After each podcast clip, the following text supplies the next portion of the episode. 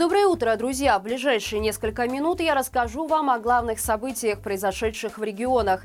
Вы тем временем подписывайтесь, ставьте лайки и пишите комментарии, ведь с их помощью наши выпуски будут предлагаться гораздо чаще. В Гомеле огласили приговор по делу рабочего руху. Суд рассматривал 38 томов информации, которые предоставило обвинение три месяца. Причем большая часть процесса проходила в закрытом режиме. Фигуранты дела отказались давать показания и вину не признали. В итоге все 10 человек получили от 12 до 15 лет лишения свободы. Напомним, 22 августа прошлого года КГБ сообщило о завершении расследования уголовного дела рабочего руху, в который вошли бывшие и действующие работники ведущих белорусских предприятий. Тогда комитетчики заявили, что помимо совершения преступлений экстремистской направленности, задержанные передавали спецслужбам США и Литвы информацию о том, как предприятия Беларуси обходят западные санкции, что и было классифицировано как измена. По факту же на скамье подсудимых оказались те, кто не побоялся выступить против насилия и фальсификации выборов и попытался организовать стачкомы на своих предприятиях.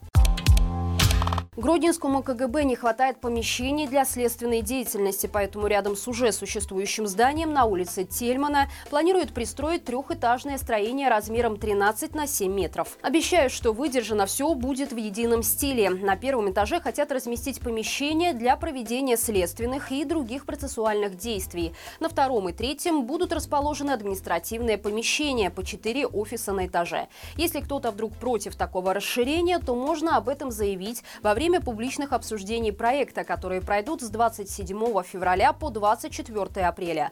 Стоит отметить, что это не первая реконструкция здания КГБ в Гродно, которое включено в список историко-культурных ценностей. В советское время его уже дважды расширяли. Но, судя по всему, государственная безопасность в областном центре остается под угрозой. Так что совсем скоро отслеживать комментарии в интернете сможет еще большее количество людей. Литва в одностороннем порядке прекращает взаимодействие с Беларусью по обеспечению бесперебойного потока транспорта через границу. Причины не называются, но можно предположить, что это связано с серьезным увеличением потока контрабандных сигарет из Беларуси. Комментируя информацию о разрыве договоренности, представитель Госпогранкомитета Антон Бычковский назвал это недружественными и неконструктивным шагом со стороны Литвы. По его мнению, он направлен на то, чтобы не иметь обязательств перед белорусской стороной в части ритмичной работы пунктов пропуска. А значит, теперь, если на белорусской границе будут собираться очереди по вине литовской стороны, то белорусы на это никак не смогут повлиять. Более того, если раньше были установлены количественные нормы пропуска автомобилей, то теперь они перестают действовать.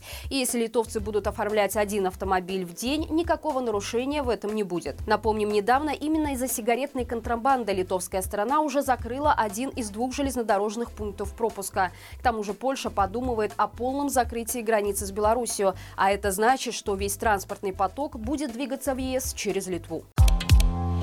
Руководитель ГАИ Гомельской области Андрей Гаркуша сообщил, что в начале 2022 года в регионе наблюдался пик аварийности по количеству погибших.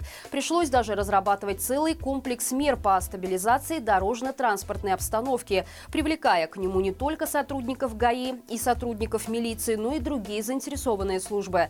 Такая расплывчатая формулировка говорит о нежелании назвать настоящие причины повышения смертности в авариях. Оно и понятно, ведь как раз в это время велось российское вторжение с территории Беларуси. В независимых СМИ тогда появлялась информация более чем о 10 ДТП с участием российских военных.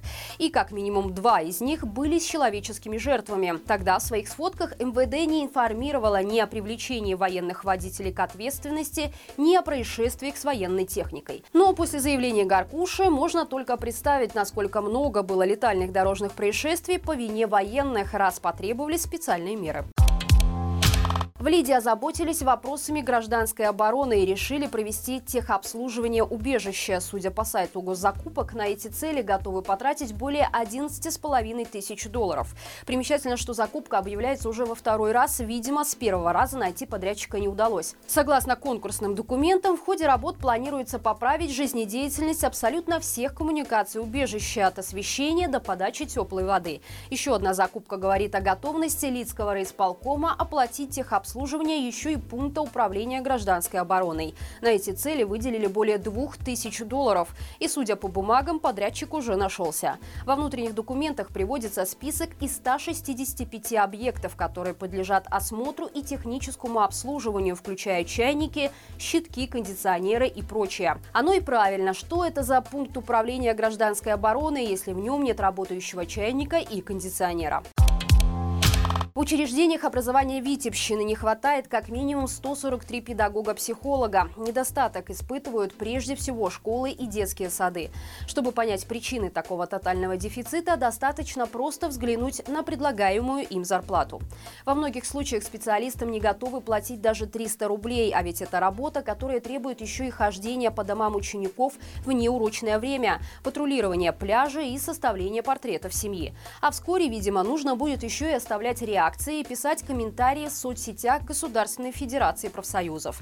По крайней мере, в Гродненской области бюджетников уже заставляют подписываться на телеграм-каналы провластного профсоюза. Журналисты Беларусь замкадом опубликовали письмо, которое теперь рассылается по всем организациям, где есть профсоюзные ячейки.